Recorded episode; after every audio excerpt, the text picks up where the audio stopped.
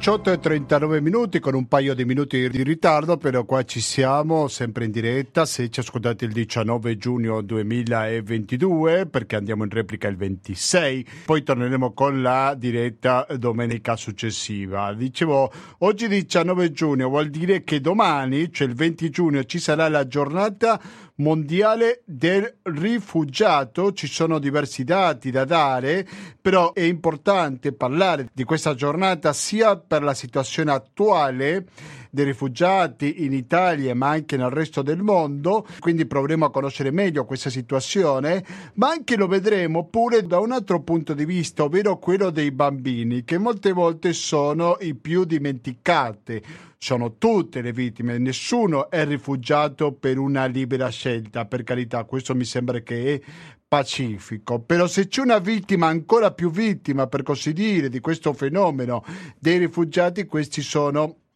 i bambini. Quindi parleremo con un'associazione che da tanto tempo che si occupa di bambini come Save the Children. Saremo in collegamento con un suo membro. Naturalmente che non sarà l'unico tema di questa trasmissione perché pure ci dedicheremo su un libro che riguarda Tiananmen. Mescoleremo un po' il passato, la storia recente della Cina con l'attualità perché proveremo a capire qual è il vero ruolo della Cina nel rapporto che ha con la Russia nella guerra in Ucraina. Quindi come vedrete avremo diversi ospiti, alcuni al telefono, altri qui in studio ci raggiungeranno più tardi, però in ogni caso non sentiremo nessuna pubblicità perché l'avete sentito qualche minuto fa nella sigla che abbiamo un conto corrente postale che è 120 82 301 e naturalmente che non è l'unico metodo per darci una mano perché abbiamo pure il contributo con l'associazione Amici di Radio Cooperativa che lo potete detrarre da dalle tasse, cioè dal 5 per 1000. Avete da scrivere? Il codice fiscale di Radio Cooperativa è il numero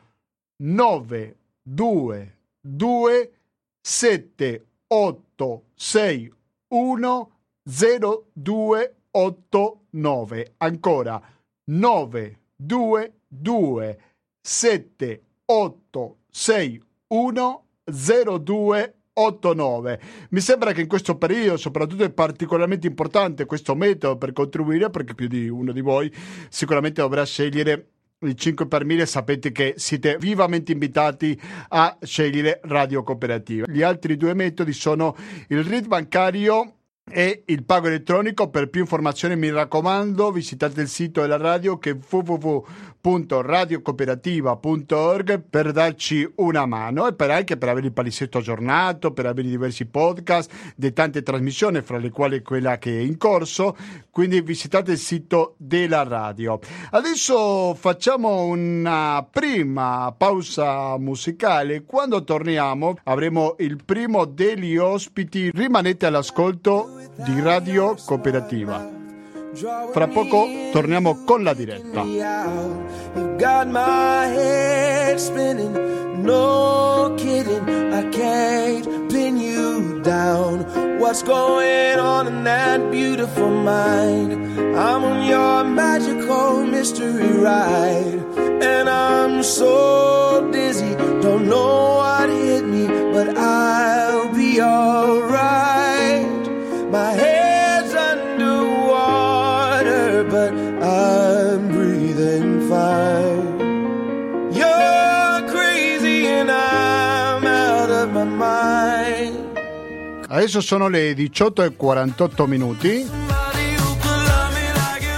siete sempre all'ascolto di Radio Cooperativa, oggi 19 giugno 2022. Ci sono tante informazioni, poi in apertura non abbiamo detto diverse informazioni che riguardano ovviamente le elezioni che ci sono nel mondo, come per esempio quelle francesi, chi sarà il ballottaggio, importantissimo ballottaggio. Penso non approfondirlo in questa trasmissione per il semplice motivo che il risultato, le notizie ci saranno più verso serata, non, non nel corso di questa trasmissione. Poi ci sono naturalmente le elezioni in Colombia, argomento di cui parleremo faremo giovedì prossimo dalle 19.10 nel corso di Latinoamericano. Dunque, il primo tema che tocchiamo oggi è quello dei rifugiati che ci sono nel mondo. Dico alcuni dati perché secondo il report di quest'anno di Open Doors, nel mondo ci sono tanti rifugiati, le cifre sono in aumento e naturalmente che la guerra in Ucraina peggiora ancora di più una situazione preoccupante sin da prima. Se parliamo di un dato concreto, ci sono 100 milioni di persone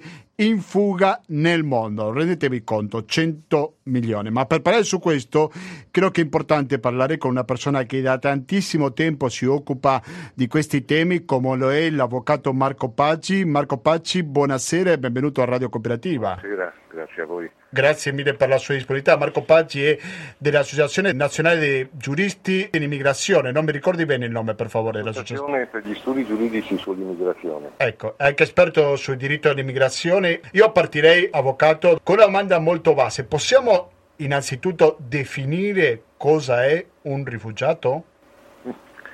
Beh, eh, esistono delle definizioni adottate a livello internazionale, la famosa convenzione sullo status di rifugiato del 1951 che definisce rifugiato chi eh, ha un fondato timore di subire persecuzioni o trattamenti disumani nel proprio paese di origine e di provenienza a causa delle sue opinioni politiche, delle sue credenze religiose, della sua appartenenza a un gruppo etnico, a un gruppo sociale e delle sue opinioni politiche ovviamente. Ecco, questa è la definizione di rifugiato. Poi eh, a livello europeo abbiamo anche una definizione di eh, status eh, di protezione sussidiaria, cioè eh, nei casi in cui non vi sia un, un timore verificato o ritenuto credibile di eh, persecuzione a livello individuale, nelle situazioni in cui comunque si fugge da situazioni di violenza eh, generalizzata, ecco che appunto è riconosciuta la protezione sussidiaria a livello europeo. Poi ehm, le norme europee lasciano salva la possibilità di riconoscere anche una protezione per ragioni più umanitarie, cioè più svincolate da cause specificamente riferite a persecuzioni religiose, politiche o a guerre civili, ma a situazioni comunque di eh, vulnerabilità delle persone che fuggono da, dal loro paese per situazioni di grave bisogno. Eh, ecco che in queste situazioni alcuni paesi dell'Unione Europea, sulla base la normativa europea che lo consente, riconoscono anche una protezione di tipo ulteriore, la cosiddetta protezione umanitaria che qui da noi era stata abolita dalle recenti norme securitarie del passato governo di destra e che ora in qualche modo trova una forma di ripristino nella cosiddetta protezione speciale, appunto, mm. che è questo terzo genere diciamo, di, eh, di, protezione internazionale. Il quadro giuridico diciamo, è chiaro, il, problema principale eh, forse non è tanto definire il quadro giuridico quanto definire eh, l'iniziativa dei, dei governi perché eh, sappiamo benissimo che così come in Libia, successivamente in, in Afghanistan, eh, siamo di fronte a fenomeni di, di, di persecuzioni, trattamenti disumani degradanti che non trovano una risposta da parte de, dell'Europa e dei Paesi membri. C'è una, una chiusura sostanziale, eh, anzi addirittura eh, come è noto si aiutano eh, le milizie libiche a contenere le persone che fuggono nei loro paesi con trattamenti che sono vere e proprie torture, vere e proprie ulteriori persecuzioni rispetto a quelle da cui queste persone fuggono. Quindi siamo di fronte a un quadro che non ha tanto un bisogno di definizione giuridica, quantomeno non in via principale, quanto piuttosto di una diversa sensibilità. Eh, non è un nostro merito se siamo nati qui e non è una colpa delle persone che, che aggiungono sulle nostre coste o tentano di varcare la via balcanica se provengono da paesi in cui sono costretti a fuggire. A fuggire appunto non solo come rifugiati politici in senso lato, ma anche come cosiddetti rifugiati economici. Il confine non è assolutamente netto, è una distinzione ipocrita quella che pretende di distinguere tra rifugiati politici e rifugiati economici, anche perché poi il percorso che queste persone affrontano è non certo per diletto ma per disperazione li porta ad essere comunque anche in itinere, come si suol dire, ulteriormente perseguitati. Marco Paggi, lei ha detto un termine che io devo riconoscere la mia ignoranza, che non conoscevo. Esiste il rifugiato economico pure? No, beh, si parla di rifugiati economici per indicare quelli che non avrebbero titolo, una volta arrivati qui e stata la richiesta di protezione internazionale, non avrebbero titolo ad ottenerla perché appunto le ragioni eh, del, del, loro arrivo sulle nostre coste o alle nostre frontiere sono di carattere puramente economico, la miseria insomma. Ecco. Quando poi eh, le forme di protezione umanitaria e oggi anche la cosiddetta protezione speciale regolata dal cosiddetto decreto Lamorgese eh, eh, prevedono la, la, la, l'accoglienza, la, protezione e l'accoglienza anche di persone che appunto fuggono da situazioni in cui di fatto non possono fare ritorno per evidente vulnerabilità, per evidente lesione degli interessi anche al sostentamento della loro famiglia, al sostentamento di loro stessi. Ecco che eh, su, su, questi eh, profili interpretativi naturalmente la, la giurisprudenza eh, e gli avvocati che si occupano di questa materia continuano a lavorare per eh, dire, chiarire gli spazi interpretativi di questa normativa, l'ambito di tutela che questa dovrebbe garantire. Ma ripeto, il problema principale non è ad oggi tanto quello di come qualificare e fino a che punto riconoscere una qualifica a queste persone quando sono arrivate in Italia, il problema principale è quello che non solo l'Italia ma tutta l'Europa li tiene fuori dalla porta. Ecco, eh, questa è la, la situazione sì, reale. Sì, la situazione. Eh, ci troviamo peraltro di fronte anche a sensibilità mutevoli, perché appunto se è pur vero che il denominatore comune di, di tutte le persone che fuggono dal loro paese è evidente, è anche vero che eh, il fenomeno purtroppo della recente emergenza della guerra in Ucraina eh, ha in qualche modo messo in discussione i criteri, lo abbiamo visto eh, anche nella selezione delle persone ammesse all'uscita dalla, dall'Ucraina eh, alla frontiera con la Polonia, dove gli studenti stranieri e extracomunitari che scappavano dall'Ucraina eh, non, non, venivano fatti passare perché appunto eh, prevalentemente perché colorati, non solo perché extracomunitari. E, eh, l'abbiamo visto anche con una diversa sensibilità che si è registrata rispetto all'arrivo di queste persone. E, dobbiamo porci un problema, ma non tanto rispetto alla qualificazione giuridica, ma rispetto a come noi percepiamo eh, in maniera distorta la condizione di bisogno di queste persone e come percepiamo una invasione semplicemente perché questa ci viene proposta come tale dai media e più che altro perché non siamo capaci, non vogliamo esprimere capacità di effettiva accoglienza. Sì. Si vuole creare un problema di ordine pubblico laddove manca in realtà un governo certo. effettivo e adeguato. Avvocato Marco Pazzi, probabilmente il caso più eclatante secondo me è il caso della Polonia, come ha avuto un'attitudine assolutamente diversa rispetto ai rifugiati ucraini più recenti rispetto a quelli che venivano dal lato della Bielorussia, giusto? Ma, eh, diciamo che questo è forse il fenomeno più, l'episodio più eclatante, eh, ma l'atteggiamento diciamo, più eclatante. Ma anche qui in Italia si registra un'attenzione diversa rispetto a, alla generalità persone che fuggono dal loro paese eh, in riferimento invece al fenomeno dell'Ucraina. E con questo non voglio assolutamente eh, dire, criticare la sensibilità verso i cittadini ucraini, semmai eh, sottolineare appunto come invece verso chi viene da, dalle zone più povere del mondo vi sia comunque un atteggiamento diverso, nonostante appunto le condizioni di, eh, che determinano la fuga siano assolutamente paragonabili. Dal punto di vista tecnico, giuridico, chiamiamola così, ci può essere una contrapposizione fra il diritto internazionale, quello comunitario e quello nazionale per quanto riguarda la protezione dei rifugiati? No, dal punto di vista giuridico non vi è una contrapposizione, diciamo che vi sono diversi livelli di eh, normazione sul fenomeno appunto dei rifugiati e della protezione internazionale, ma in qualche modo sono tutti integrati tra loro.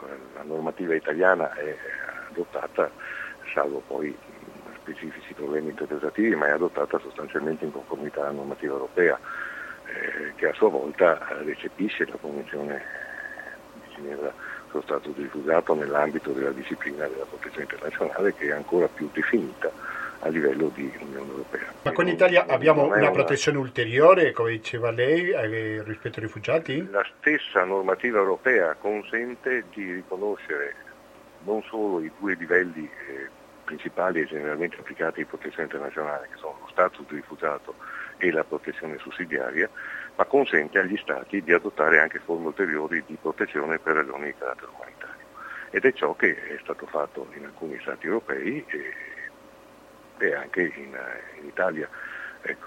E questo per ragioni anche di, dire, non solo di buon senso, ma di obiettiva necessità, perché eh, si è verificato, si constata nella pratica che vi è una quantità rilevante di persone che appunto vuoi a causa di interpretazioni molto spesso restrittive da parte degli organi competenti nel riconoscimento delle due principali forme di protezione, appunto stato di rifugiato e protezione sussidiaria, ma anche per, eh, dire, per, evidenti condizioni di vulnerabilità delle persone eh, hanno ritenuto appunto di eh, disciplinare, di regolamentare una ulteriore forma di protezione che era definita in passato protezione umanitaria e con qualche tratto distintivo nella definizione giuridica, oggi è dire, una forma di protezione che si può ricondurre a quella che oggi si chiama, dopo il decreto Lamorgese, protezione speciale. Ecco.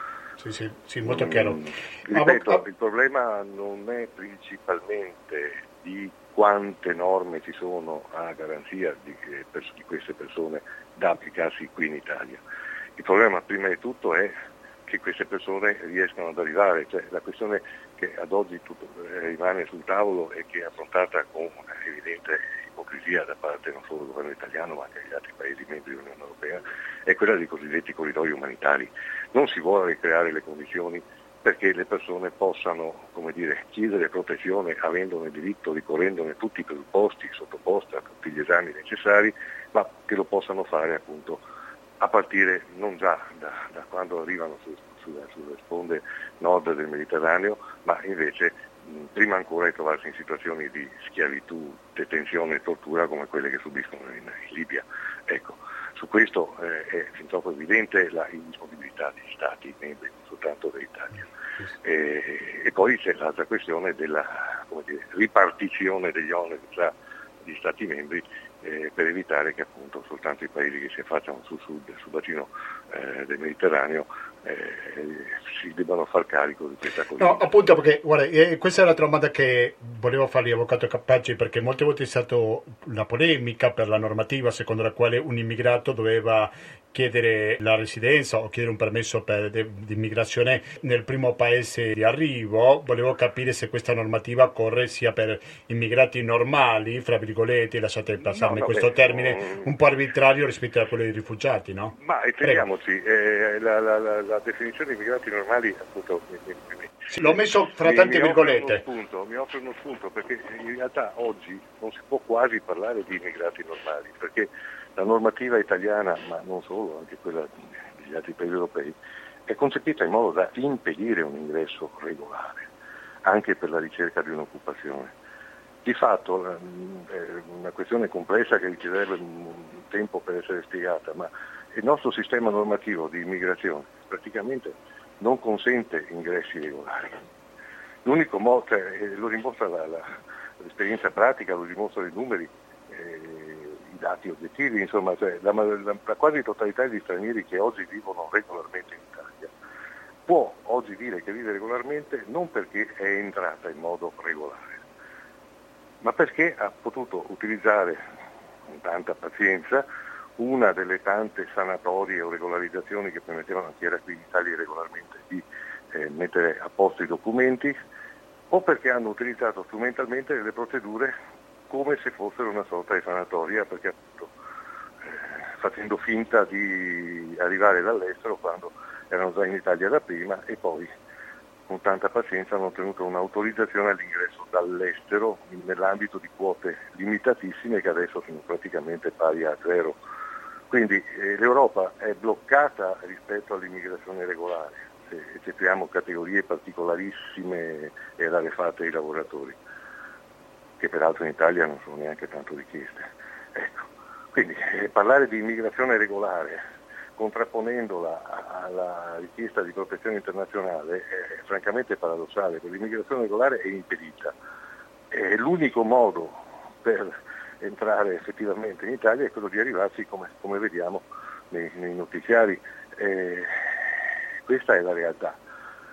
e se poi queste persone vengono considerate come rifugiati politici, titolari di protezione sussidiaria o aventi diritto a una protezione di tipo umanitario o nemmeno a quella, questo poi è una questione che si esamina qui sul territorio italiano. Ma di fatto sono tutti chiusi fuori dalla porta, salvo quelli che rischiano la pelle e le torture per tentare di arrivare qui. Sì, sì, è quasi un invito alla clandestinità, dito in parole povere. Eh, diciamo che abbiamo un sistema normativo che invece di prevenire la illegalità induce a produrla. Quali sono i tempi più o meno attualmente che ci sono qui in Italia per il riconoscimento dello stato del rifugiato?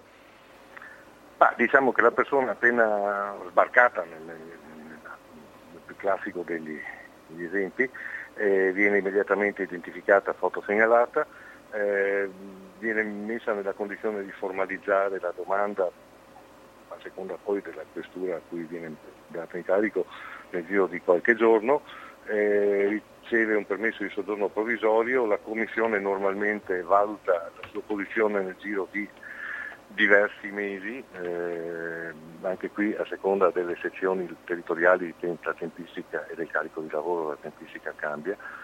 Poi eh, se il risultato dell'esame da parte della competente commissione è negativo, cioè si rifiuta qualsiasi forma di protezione o l'interessato ritiene di avere diritto a una forma di protezione di livello superiore, ecco che si può presentare un ricorso giudiziario che va esaminato da apposite sezioni specializzate eh, che però hanno già un notevole carico di lavoro arretrato anche loro e quindi la tempistica anche qui con diverse mh, oscillazioni da, da, sede a sede si parla di anni di attesa di contenzioso.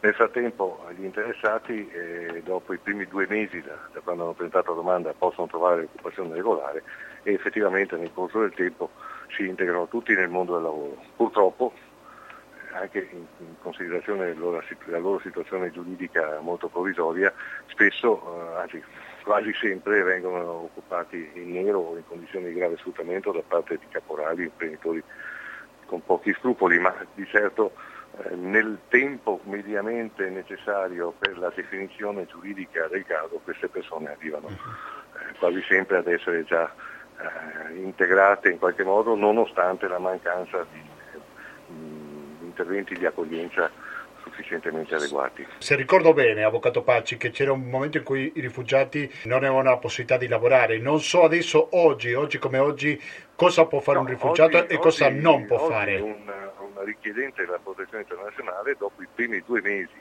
quando ha presentato la domanda, eh, può svolgere un'occupazione regolare dopo due mesi. Stabilire qualsiasi tipo di contratto di lavoro in qualsiasi settore. Certo. C'è qualcosa non, che, non, un rifugiato oggi una... non possa fare?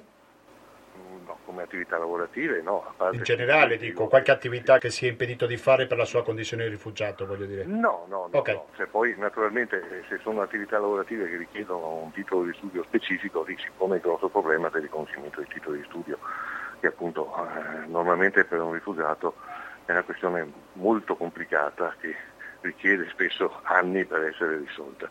Ecco. Io ringrazio veramente tanto l'avvocato Marco Paggi, giurista esperto in diritto dell'immigrazione, grazie mille e soprattutto buon lavoro con i rifugiati, proprio che domani, perché ci ascolta in diretta, lo dico questo, domani si copre la giornata mondiale dei rifugiati. Grazie alla prossima, avvocato, un saluto. Grazie a voi.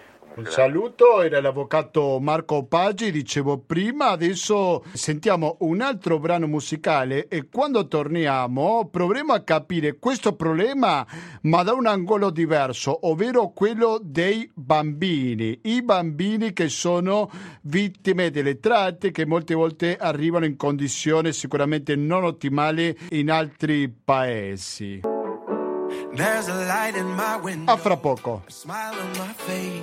You're giving me a new life, a new day. Oh, your love is like magic. Yeah, I feel like I can fly. I'm kissing the sky. Mi pedazo de sol,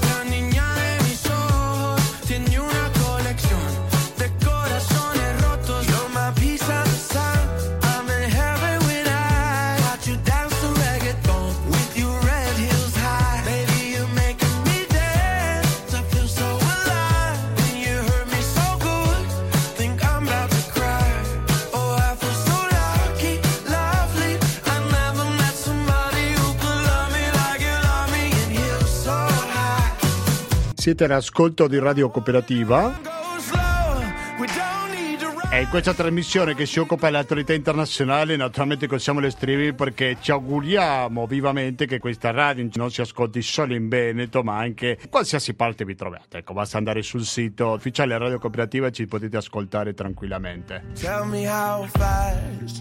In questa trasmissione, il giorno prima alla giornata mondiale dei rifugiati, prima ho parlato con l'avvocato Marco Paggi, che è un avvocato esperto in immigrazione, ma anche un'angolazione un po' diversa. Vorremmo farla per quanto riguarda i bambini, che sono, uso questo termine un po' banale, lo ammetto, le vittime più vittime di qualsiasi conflitto armato e qualsiasi causa che provochi l'emigrazione. Per parlare su questo è importante ascoltare un'organizzazione molto importante, direi come Save the Children, la conoscete tutti quanti, che l'altro ieri è uscito con un comunicato stampa secondo il quale l'Europa è spesso terra di rispengimenti, confini blindati e violenti per i minori che arrivano da paesi diversi dall'Ucraina. Ma per parlare su questo credo che è utile parlare con un membro proprio di Save the Children, come il caso di Antonella Inverno. Antonella Inverno, buonasera e benvenuta a Radio Cooperativa. Buonasera, buonasera a voi e grazie dell'invito. Grazie mille a lei. Lei si occupa, mi ricordi un attimo, dell'infanzia e dell'adolescenza, giusto? Sì, delle politiche dell'infanzia e dell'adolescenza. Esattamente, per Save the Children, dicevo prima, i bambini sono le vittime più vittime. Lei me lo conferma questa mia espressione? Beh sì, sicuramente da un lato si può dire che sono vittime perché appunto le testimonianze che abbiamo raccolto ci raccontano di trattamenti spesso inumani, violenze, umiliazioni subite ai confini sia esterni che interni dell'Europa, dall'altra parte quello che abbiamo visto sono ragazzi estremamente coraggiosi e che hanno una resilienza eh, molto pronunciata e che quindi potrebbero essere una risorsa e non più vittime eh, dell'Europa intera e delle nostre società. Voi avete fatto giustamente l'accento sul diverso trattamento rispetto a un bambino che arriva dall'Ucraina rispetto a quello che arriva da qualsiasi paese in crisi? Com'è sì, questo? Nel report che abbiamo pubblicato, nascosto in piena vista, che è facilmente recuperabile dal sito e online, eh, è evidente come eh, andando per esempio a Trieste, eh, da dove entrano sia i migranti che scappano dalla guerra in Ucraina, sia eh, quelli che invece percorrono la rotta balcanica di, di, cui si sente parlare già da anni e che scappano da altri tipi di guerre e, e conflitti come quella in Afghanistan, arrivano entrambi a Trieste eh, per dire uno dei punti dove, di ingresso eh, in Italia e mentre eh, diciamo, le famiglie ucraine vengono accolte non hanno eh, nessun, nessun, tipo di problema alla frontiera e possono anche scegliere in che paese andare in Europa per godere della protezione temporanea che l'Europa ha accordato e questo non succede per i migranti afghani che invece per arrivare un, nel, nel, paese che hanno scelto devono rimanere invisibili e, e sfuggire a tutti i tipi di controlli per poter proseguire il loro viaggio. Ovviamente nell'invisibilità questi ragazzi minori non accompagnati che sono solitamente adolescenti maschi ma non eh, diciamo si incontrano anche femmine che corrono dei rischi anche maggiori, ovviamente non solo eh, rischiano di subire eh, di rimanere incastrati nella rete dello sfruttamento, di essere aggirati, ma eh, diciamo, affrontano anche dei rischi e dei pericoli eh, proprio nel, eh, nel, fare, nel percorrere questo viaggio clandestino, se lo possiamo chiamare così clandestino per, semplicemente perché non c'è volontà di, di essere scoperti, eh, pericoli che riguardano anche i numerosi incidenti che accadono. Purtroppo eh, i diversi ragazzi che abbiamo intervistato ci hanno raccontato di incidenti lungo tutta la rotta balcanica, ma anche in Italia, a Ventimiglia, eh, abbiamo sentito delle testimonianze del genere, ci raccontano di vite spezzate proprio dagli incidenti di percorso, cioè chi rimane folgorato su un treno, chi viene investito eh, sulle, sulle, strade che, che, si percorrono al buio, chi ehm, ha degli incidenti sui sentieri nei boschi o sui sentieri innevati eh, a Ulza, al confine con, tra il Piemonte e la Francia. Eh, sono ragazzi che rischiano addirittura la propria vita pur di eh, riuscire ad avere un, un, un, futuro, non dico un futuro migliore perché molti di quelli che abbiamo incontrato non sono partiti perché per spirito di avventura, sono partiti perché hanno dovuto abbandonare le proprie case, parlo di ragazzini anche di 14 anni che ci hanno raccontato anche del, del dolore che, che vuol dire lasciare la propria madre per esempio eh, a casa e dover fuggire. C'è un altro dato che mettete voi sotto luce nel vostro informe che parla di 35 minorenni stranieri non accompagnati respinti alla frontiera interna o esterna dell'Unione Europea nei primi tre mesi del 2022. Ma quali sono le motivazioni per respingere un minorenne alla frontiera inverno? Ecco, questo, questo ce lo chiediamo anche noi perché il divieto di respingimento è un principio sacrosanto del diritto internazionale e anche del, del diritto italiano e eh, non, non, dovrebbe mai accadere che un minore non accompagnato venga respinto alla frontiera, infatti eh, quello che succede molto spesso è che eh, gli viene cambiata eh, la data, eh, la, data, di nascita per farlo risultare un maggiorenne, questo ancora accade ai confini con la Francia, cioè eh, la Francia nei Resident 3. Eh, Mi scusi l'interruzione, viene cambiata da chi? Dalla polizia del dalla paese? Polizia, sì, rispetto a quello che raccontano le varie testimonianze che, che abbiamo potuto vedere, la polizia altera la, la data di nascita eh, di questi giovani ragazzi che ovviamente essendo 15-16 anni possono anche dimostrare eh, più anni di, di, di, quelli che effettivamente hanno, ma vi assicuro che poi eh, intervistandoli appunto in questi luoghi di ricerca sono eh, proprio dei, dei, ragazzini ed è difficile sbagliarsi e, e, vengono rimandati indietro perché appunto erroneamente eh, scambiati per, per, adulti. Questo succede sia alle frontiere esterne che, che interne come si diceva e ci, fortunatamente ci sono, eh, c'è una rete di organizzazioni eh, che operano per la tutela dei diritti umani che tengono traccia anche di questi respingimenti. Ovviamente questa è la punta dell'iceberg perché questi 35 sono quelli intercettati dalle organizzazioni che operano sui territori, eh, ma probabilmente ce ne sono diversi di più che sfuggono qualsiasi Ma questa situazione drammatica direi, voi l'avete trovato in Francia o in tutti i paesi dell'Unione Europea? Quanto diffusa eh, è questa pratica? La pratica, eh, la pratica del, eh, diciamo, della documentazione con una data di nascita diversa eh, c'è sicuramente dalla Francia all'Italia. E quello che succede invece lungo la rotta balcanica è che non, non si ha proprio a che fare con il controllo dei documenti, ma ci sono dei respingimenti brutali e molto violenti da parte della polizia, anche con i cani, che quindi vanno sul gruppo, non, non stanno tanto a, a, guardare i documenti, insomma. E, e questo anche sono testimonianze che abbiamo riportato nel nostro documento molto, molto tristi perché poi sentire da ragazzi adolescenti appunto i racconti delle violenze e delle vessazioni subite è qualcosa che ci deve interrogare tutti e ci deve scuotere le coscienze. Siete allo Scotto Radio Cooperativa, dall'altra parte della linea ci risponde Antonella Inverno, Save the Children, lavora sia con i bambini che con gli adolescenti. Quando parliamo dei minorenni pensiamo dalla nascita fino ai 17 anni, però io vorrei capire, lei che sta lavorando con questo gruppo, come percepisce un bambino una guerra? L'allontanamento della propria terra, della propria scuola, dei suoi compagni, amici, così via. Naturalmente che la risposta potrà variare molto se stiamo parlando di un bambino di 5 anni rispetto a uno di 15 sicuramente, però lei cosa è riuscita a capire dai suoi incontri?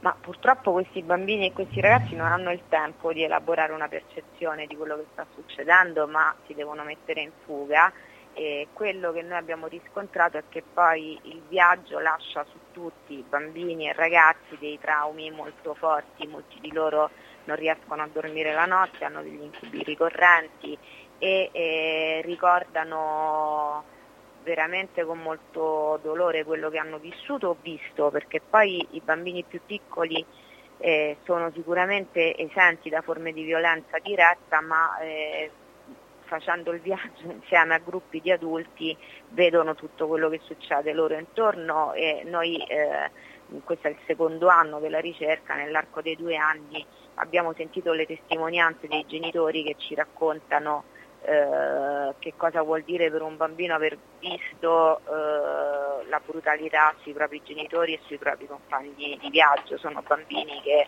magari ecco, giocano al migrante al poliziotto quando devono fare i giochi invece di, di, pensare ad altro. Per farci un'idea, dottoressa Inverno, ogni 10 bambini rifugiati che arrivano, quanti sono accompagnati, quanti vengono senza nessun maggiorenne che li accompagni? Beh, diciamo che le percentuali dei minori non accompagnati continuano a salire, sono, ehm, diciamo, rimangono sotto mh, mm, a una soglia critica, però eh, parliamo di tanti adolescenti soli che, che, si mettono in viaggio, i bambini che si mettono, lei consideri che più o meno il 40% di tutti i rifugiati eh, è composto da bambini e ragazzi, quindi eh, se eh, la percentuale di minori non accompagnati pur continuando a crescere rimane comunque minoritaria, i, i bambini che viaggiano con i genitori sono davvero tanti. Prima di salutarla, dottoressa Inverno, Save the Children, lei che è una membro di questa importante organizzazione, cosa fa di concreto per questi bambini? Ma noi abbiamo diversi interventi sia in frontiera per accogliere questi ragazzi e eh, diciamo, offrire loro uno spazio protetto per eh, riposarsi anche banalmente dopo questi viaggi estenuanti e per recuperare una dimensione a misura di bambino e di, e di adolescente.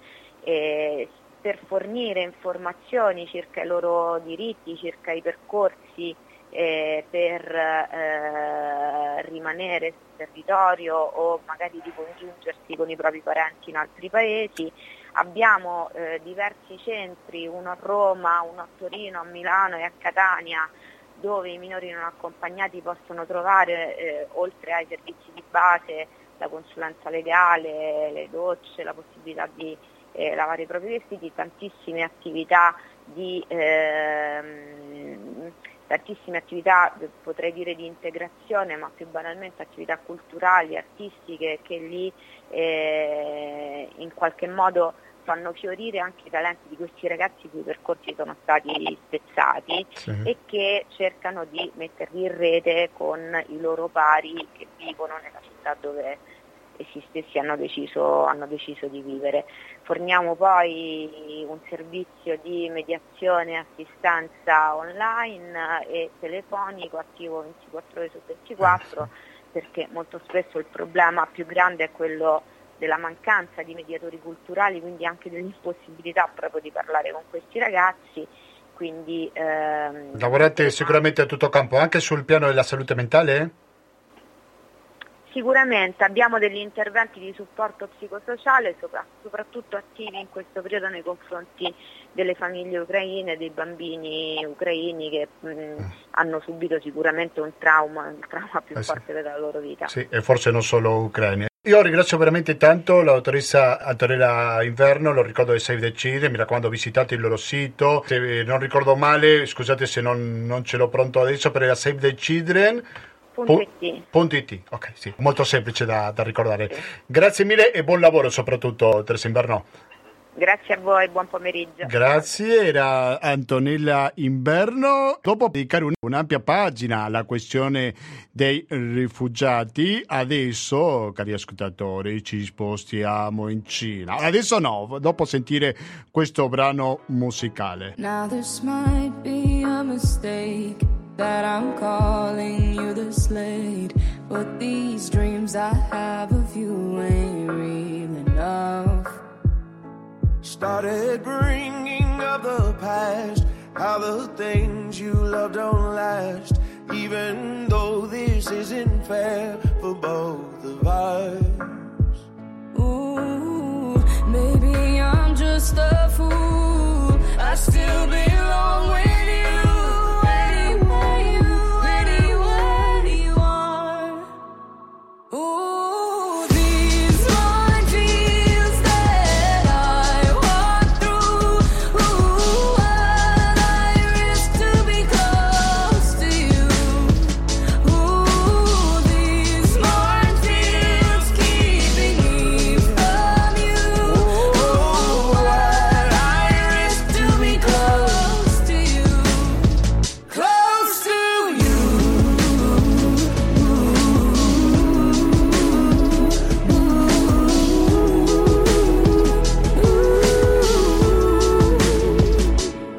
Avanti con questa trasmissione di Radio Cooperativa sul 92.7, lo ricordiamo, è importante. Dico, magari c'è qualcuno che non conosce ancora Radio Cooperativa e voi che la state ascoltando magari potete raccomandarvela, quindi 92.7 MHz per il Veneto in genere. Se invece siete fuori potete raggiungerci attraverso il www.radiocooperativa.org per ascoltarci con un'ottima qualità audio. Oggi abbiamo dedicato fino a questo momento la trasmissione alla questione dei rifugiati. Prima abbiamo parlato con l'avvocato Marco Paggi che ci ha fatto un po' il panorama sulla situazione dei rifugiati nel mondo, ma anche ci siamo dedicati nell'ultima pagina alla questione dei bambini rifugiati. Non a caso abbiamo parlato oggi su questo perché proprio domani, 20 giugno, si compie, come ogni anno naturalmente, la giornata mondiale del rifugiato. Gente che migra non per propria scelta sicuramente, però adesso cambiamo completamente argomento e andiamo in Cina perché uno dei paesi di cui sicuramente si è parlato negli ultimi tempi soprattutto dalla guerra tra l'Ucraina e la Russia è la Cina. Una situazione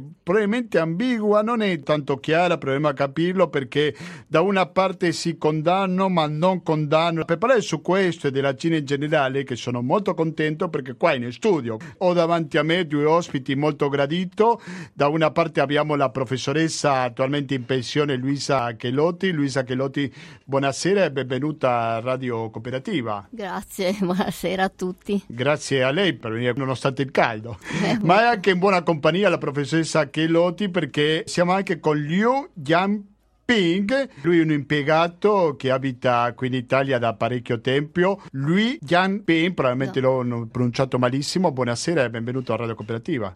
Wanshanhao, buonasera a tutti. Cosa ha detto in cinese? Oh, ho detto buonasera a tutti. Ah, ha detto buonasera in cinese, eh, magari ci ascolta qualche ascoltatore cinese, eh? non si sa mai. Dopo parleremo di un libro, perché la prima ospite ha scritto un paio di libri proprio sulla Cina, perché lei ha vissuto in Cina, per questo l'abbiamo ospitata oggi. Però prima di tutto, Liu Jinping, che idea si è fatto di questo atteggiamento che ha la Cina nei confronti della Russia?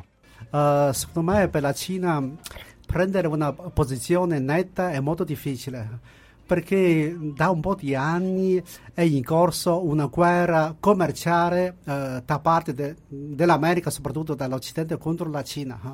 Quindi la Cina, per la Cina, il nemico del nemico è, è amico, perciò è costretto di stare un, un po' anche dalla parte della, della Russia. Ovviamente bisognerebbe trovare un equilibrio tra l'Occidente e la Russia, e non, è, non, non è facile.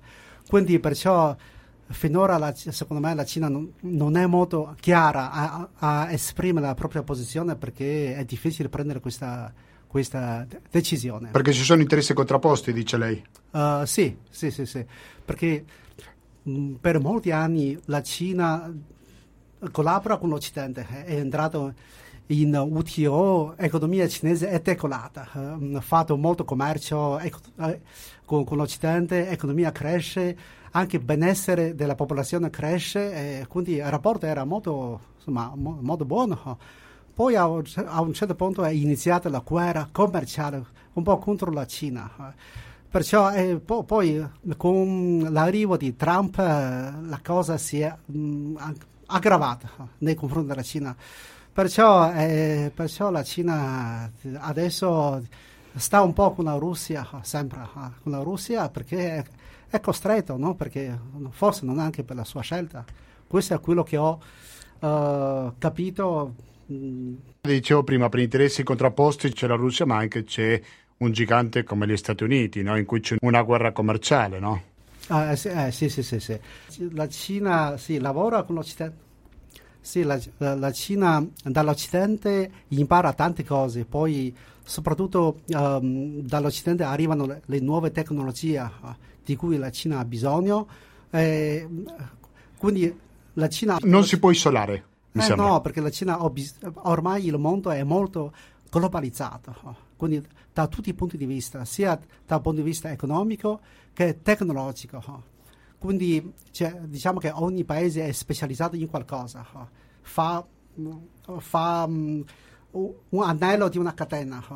quindi non puoi isolarsi. Molte produzioni di- nell'ambito tecnologico sono proprio di casa cinese, no? È importante capire questo, no? Mi sembra che la tecnologia ha un ruolo centrale la Cina in tutto questo ambito, giusto? Mm, sì, sì, sì. Eh, la- Cina sta crescendo a livello tecnologico velocemente. eh. Basta, basta vedere eh, l'azienda come Huawei, eh, che stava crescendo tantissimo, eh, proprio stava diventando importante. eh. È talmente importante che stava superando l'America. eh.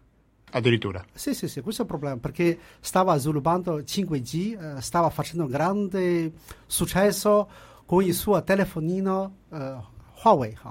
proprio stava quasi superando iPhone come volume di, di- di vendita. eh. Questo non va bene perché sol- non va bene nel senso per gli americani. Eh, L'America no- non vuole che la Cina diventi troppo importante a livello tecnologico, perciò eh, ha iniziato a, a fare la guerra contro la Cina. Huawei adesso si è molto ridimensionata. Sì. Infatti su comma- eh, nei negozi i telefonini Huawei sono molto di meno. Eh, Ricordiamo quello che è successo con la sua vicepresidente o con la figlia del presidente Huawei quando è arrivato negli Stati Uniti, che è stata fermata, no? Sì, sì, sì, fermata, eh, diciamo sequestrata in America eh, con un eh, pretesto. Sì. Però comunque è tutto un, un gioco politico, politico di equilibrio, eh, uno scambio di- di- di- di, eh, di- di interesse. Questo è quello che penso io. Eh, Certamente. La voce che avete appena sentito è quella di Liu Jianping. Allora, dimmi te il tuo nome così. Liu Yanping, Jianping, ok. Grazie mille per questa correzione della mia pessima pronuncia. Allora, però passiamo anche all'altro ospite, che è la professoressa Luisa Chelotti, che ha scritto due libri. Uno si chiama Cina, peregrinazione sublimi nel paese dei mille imperi, e molto più di recente, all'ombra della Tiananmen, la vita quotidiana di insegnante italiana in Cina alla fine degli anni Ottanta. Professoressa Chelotti, lei è stata in Cina in quali anni? Beh, io sono stata in Cina 16 volte, quindi in tanti... Allora, Si è ho fermata cominciato lì? ad andare Prego. nell'86, 87 e nell'88, siccome il mio sogno era di vivere almeno un anno in Cina, avevo fatto di tutto, mi ero perfino iscritta a Venezia a lingue orientali, ma poi per ragioni di famiglia non riuscivo a frequentare e quindi ho trovato un sistema per andare. E sono andata in questa scuola del turismo dove c'era Liu Yanping, per quello lo conosciamo. Per quello vi conoscete, sì. E sono rimasta lì un anno e in quegli anni si viveva ancora un, un retaggio di Mao, insomma era piuttosto pesante vivere lì. Però io, a me piaceva, il mio interesse era estremo, quindi non ho neanche sofferto quello che può- uno può pensare. Poi negli anni io sono tornata altre 14 volte fino al 2016, quindi ho visto crescere, diciamo, la Cina in questo periodo.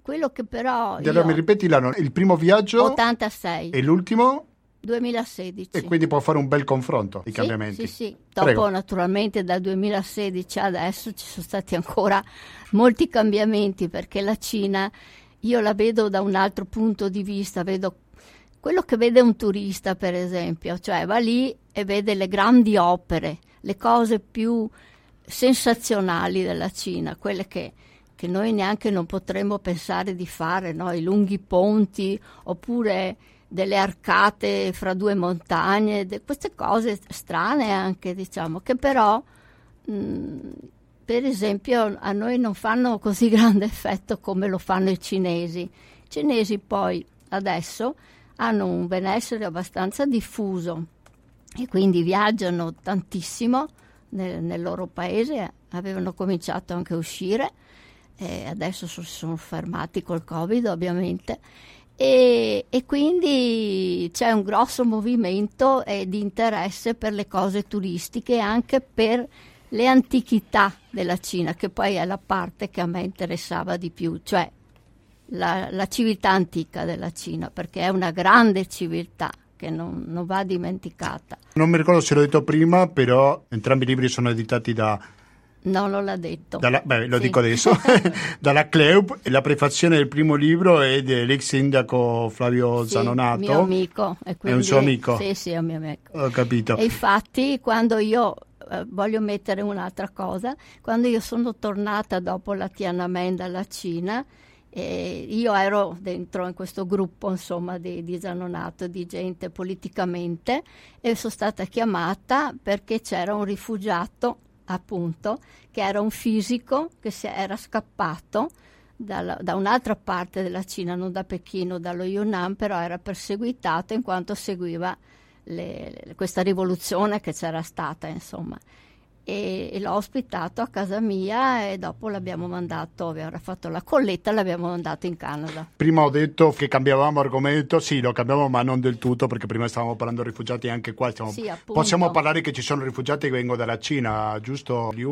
Non so se vuoi aggiungere. No, rifugiati dalla Cina no. Non ce ne No, sono? no, no, no. No. Adesso ci sono un po' di, di immigrati cinesi, ma forse più per, per motivo economico. Economici, ma non perché scappano da situazioni politiche difficili, niente altro. Altri cambiamenti che possiamo fare, che lei ha visto nel primo viaggio rispetto all'ultimo?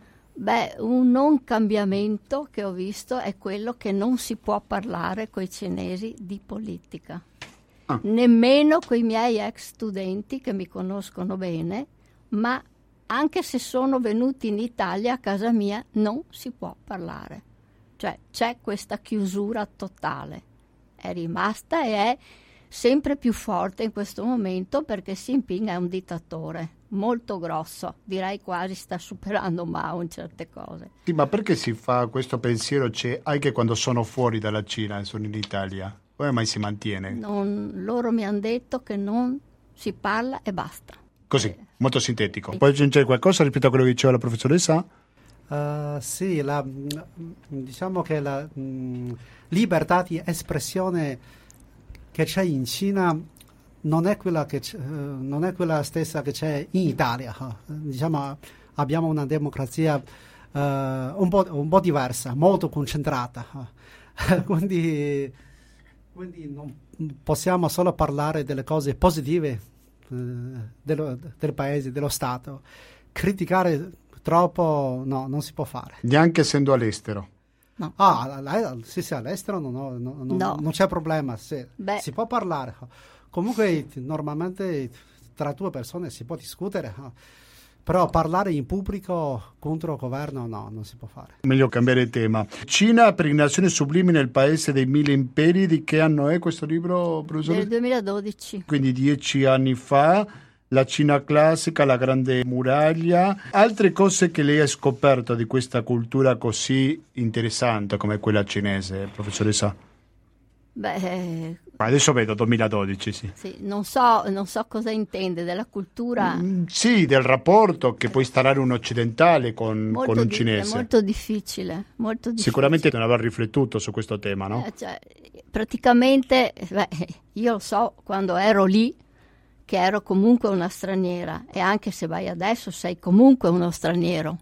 E uno straniero in Cina eh, bisogna, come posso dire, bisogna sempre essere gentili e cortesi da parte cinese con lo straniero, dire sempre quello che lui vuole sentirsi dire, anche se magari è tutta un'altra cosa, come per esempio chiedi la strada e ti dicono la strada sbagliata perché non la sanno, ma devono dire che la sanno. E perché uno dei problemi fondamentali dei cinesi è di non perdere la faccia, questo è per tutti gli orientali in generale. E quindi quando tu parli, un, ori- un occidentale è molto diretto quando parla, un orientale mai cioè non esprimerà mai quello che pensa, bisogna capirlo, arrivarci pian piano, farselo un po' amico, ma amico non sarai mai, cioè con nessuno. Conoscente al massimo. Sei conoscente e se è possibile, magari se li servi, allora va bene. Cosa vuole aggiungere rispetto a quello che diceva la professoressa? E così questo me lo conferma Liu? Ehm, secondo me qua c'è la differenza culturale. No- noi proprio per cultura, per tradizione, eh, siamo meno diretti, non siamo proprio diretti. Eh, a volte quando dobbiamo dire no, ma non diciamo subito no, subito, diciamo qualcos'altro per farti capire il, il- il no. Ah. Quindi, ma questo non soltanto in Cina, ma anche in, ah, per esempio anche in Giappone è, è- è Sì. così, in tutto Oriente un, un po' così. Sì. Sì, questo confermi quello che diceva la professoressa. Rispetto all'ultimo libro, professoressa Chelotti, lei si sofferma di più sul caso di Tiananmen, Cina alla fine degli anni Ottanta. Cosa ricorda di quel periodo, professoressa? Allora, il primo periodo è stato periodo scolastico, quindi a me interessava moltissimo capire, visto che avevo insegnato in Italia, la differenza di insegnamento con la Cina, che è tutta un'altra cosa, insomma. Loro imparano tutto a memoria e quindi per me era difficile il ragionamento. Beh, invece, quando poi le cose si sono messe in movimento, cioè quando si è capito che c'era qualcosa che saltava fuori, gli studenti cominciavano a protestare, a riunirsi e appunto io ho scritto un, un episodio che è legato ai primi movimenti degli studenti a Xi'an dove io ero e che alla fine mi, mi son- quando ho scritto mi sono ricordata che ero stata invitata dagli studenti di una scuola eh, adesso mi ricordo di, di ingegneria, mettiamo un'università diversa, per andare a ballare. Cioè, per me era una cosa ridicola, insomma, che io professoressa andassi a ballare. Invece era un pretesto perché volevano riunirsi fra studenti. Dopo, alla fine del ballo, diciamo, mi, mi hanno portato in una camera, delle loro camere, e lì si sono messi a discutere di questa di questi eventi che sarebbero successi, ma io non capivo, ancora io non, non capivo il cinese. Ah, quindi di nascosto si parlava di questo? Tutto di nascosto, è stato fatto tutto sco- come è scoppiata una bomba a un certo punto. Eh, la Tiananmen è stata a giugno, ma si parla di aprile, quindi già Dell'anno sempre del 89. 89, sì. E quindi a giugno c'è stato tutto, ma in aprile è cominciato a fare i moti, i primi moti. E infatti c'erano le riunioni in piazza, la polizia arrivava con i manganelli, quelli elettrici che avevano, insomma, era abbastanza così. Però è andato avanti città per città finché è arrivata la Tiamen. Siccome io il 2 giugno è a Festa Repubblica Italiana, sono stata invitata dall'ambasciata ad andare a Pechino a festeggiare e sono andata e il 3 c'è stata la, la piazza la Tiananmen. Però io avevo già visto tutte le preparazioni in piazza. Non l'è stupito più di tanto questo. No, no, ma l'ho, l'ho molto sofferto, l'ho molto sofferto perché io ho partecipato alle manifestazioni su strada che sono state anche con la scuola con- e dopo non sapevo se gli studenti sarebbero stati colpiti dopo. E la polizia cinese come vedeva il fatto che anche un'straniera fosse nelle proteste? È stata una cosa molto strana perché io sono stata chiamata dal preside della scuola perché non partecipassi più a queste manifestazioni e l'ho fatto, non sono più andata. Però eh, la polizia ha detto che io avrei potuto continuare a insegnare nella scuola, che non avrebbero fatto niente contro di me, quindi ero quasi protetta, diciamo, nonostante tutto chiaro che non puoi andare oltre. Insomma. Liu Jianping, come ricorda lei questo periodo così importante per la storia recente della Cina? Um, io mi ricordo che in quel periodo, anzi in quei giorni, uh, tutte, le, tutte le scuole erano ferme, oh.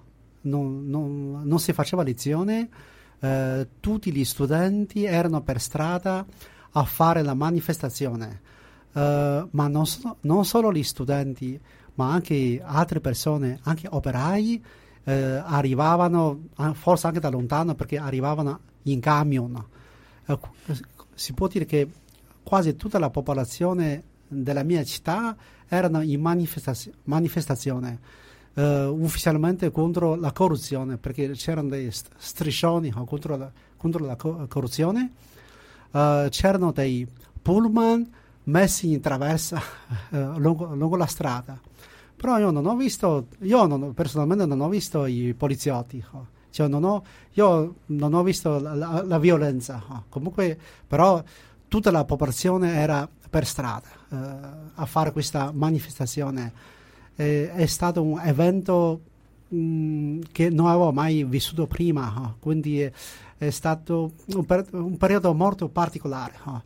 Poi io all'epoca ero anche molto giovane, mm, eh, quando leggevo eh, questi striscioni contro la corruzione, ovviamente per uno, per uno giovane sicuramente è d'accordo, no? quindi tutti noi, tutti i miei compagni di classe, tutti noi per strada, anche a, a, di- a delle- a lanciare delle slogan contro la corruzione, eccetera. Noi eravamo contenti di, di- di- fare questa cosa. Eh, poi piano piano ho letto anche dei libri, ehm, dopo questo evento ci sono varie analisi, c'è chi, c'è chi è da- eh, pro questo evento ma c'è chi è anche contro questo evento. Però io mi ricordo benissimo, in quel periodo ho parlato con un signore molto, all'epoca era, era molto più anziano di me, lui era mm, un membro del Partito Comunista, ma lui è d'accordo eh, cioè, cioè lui è contro questa manifestazione, lui è contro questa manifestazione.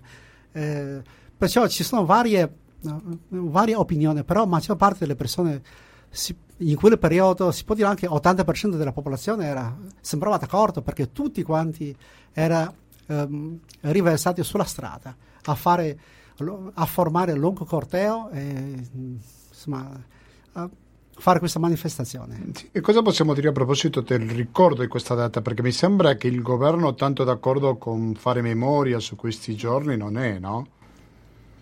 Eh, in questi- no, questo no- No, dico che il governo permette il ricordo, la memoria di queste giornate oggi nel 2022? oggi non lo so, ma, però in altri anni no, no, Non lo permetteva. no. Professoressa, voleva dire No, qualcosa? Sì, io voglio dire che quando sono andata, dunque nel 2007, io sono andata giù a incontrare, eh, avevo fatto una prima bozza di questo, di questo mio libro come un diario che volevo regalare a tutti i ragazzi della classe e sono andata a casa di un, del fratello di Liu a Pechino. La moglie, che era più giovane, non aveva mai sentito parlare della Tiananmen perché non se ne parlava. E non l'ha mai sentito? No, no, non era mai, cioè, mi ha detto che non era vero, che non era vero. Allora io avevo il libro e le fotografie delle manifestazioni e gliele ho fatte vedere. Lei si è girata verso il marito e ha detto ma cosa dice? E lui ha detto sì, è vero, è stato vero. Perché la moglie, che era più giovane, niente, non- nessuno sa della Tiananmen.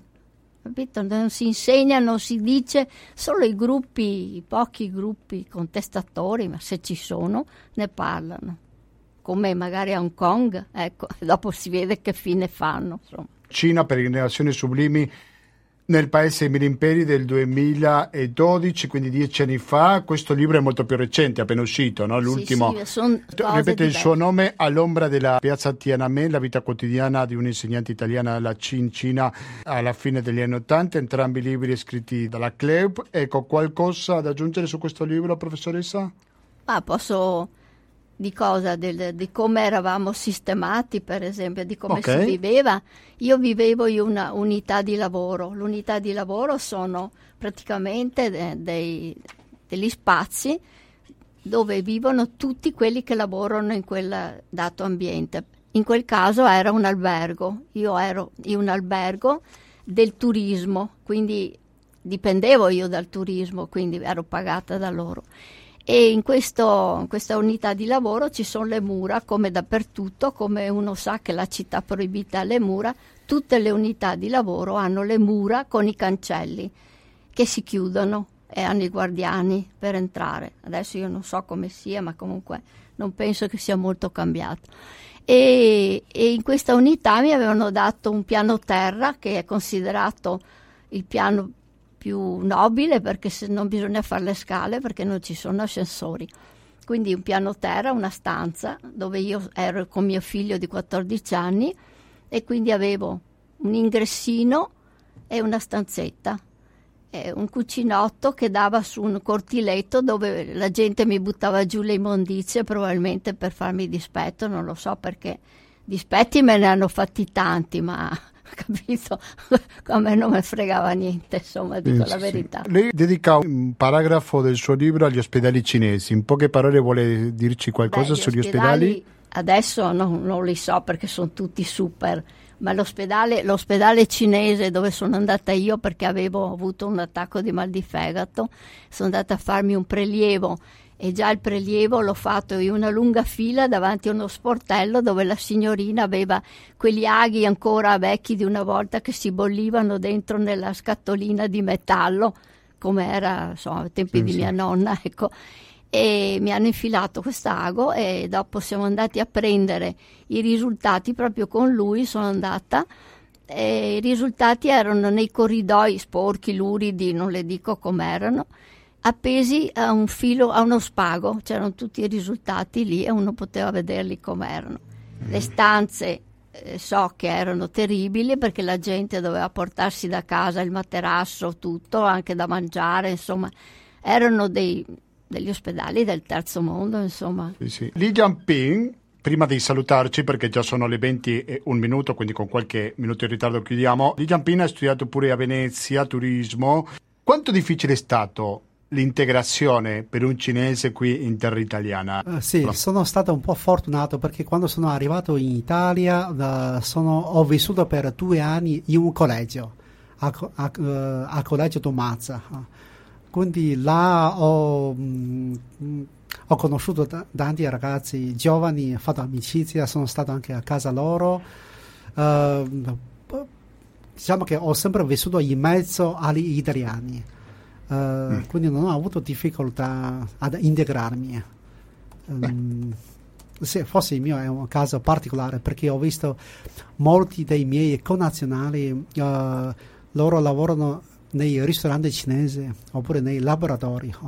Eh, vivono un po' più mm, tra, tra i cinesi, nella comunità cinese. Più chiusi, sì. Più chiusi, quindi là è un po' più difficile mm, integrarsi. No, no, questo non perché i cinesi non vogliono integrarsi, anzi Sì, sì. eh, vorremmo integrarci, però a volte oggettivamente ci sono, ci sono delle difficoltà, perché se uno vive isolato, non ha neanche tempo per imparare la lingua. Beh, potresti fare il mediatore culturale quasi, perché conosci così bene l'italiano, sei così integrato che tranquillamente se viene un cinese in Italia potresti lavorare su questo campo, no? Volendo. No, ma No. A, Padova prima del Covid eh, ci sono stati diversi eventi, eventi che favorevoli alla integrazione. Per esempio, nel nostro quartiere, eh, eh, io vivo a, a- San Bellino, eh, e ogni anno eh, il nostro quartiere, ma con altri amici, soprattutto italiani, organizzavamo una festa, si chiama Festa del Popolo. Ah, sì. Que- que- là ci sono, là ci sono vari, vari popoli, vari, mm, insomma, sono occasioni di, di conoscerci e occasione di integrazione. Ho capito. Grazie mille, ringrazio molto i nostri due ospiti, ricordo il loro nome, da una parte abbiamo sentito la professoressa Luisa Chelotti che ha scritto due libri sempre sulla Cina, come l'ho detto in diverse opportunità prima, e poi abbiamo sentito pure la voce di Liu Jianping, ringrazio molto perché ci ha fatto conoscere in pochi minuti un po' la Cina e l'esperienza della professoressa in questo paese asiatico. Grazie e alla prossima. Grazie a voi, buonasera a tutti. Cari ascoltatori, dopo salutare i graditi ospiti, devo concludere con una notizia che arriva dalla Francia perché ci sono alcuni dati. Macron perde la maggioranza assoluta, 224 seggi. Stiamo parlando di notizie molto recenti. La Francia, il secondo turno, scende ancora l'influenza. Sicuramente ci sono delle novità importanti, molto di più non vi posso dire, sono informazioni che stanno arrivando in questo momento. Cari ascoltatori, continuate l'ascolto Euro Cooperativa, non perdetevi la trasmissione che inizia fra poco, Materiale Resistente. Noi ci risentiamo giovedì prossimo alle ore 19.10 con Latinoamericano, informazione, cultura e musica direttamente dall'America Latina che ci dedicheremo sicuramente alle elezioni in Colombia che si stanno svolgendo in questo momento. Grazie e alla prossima.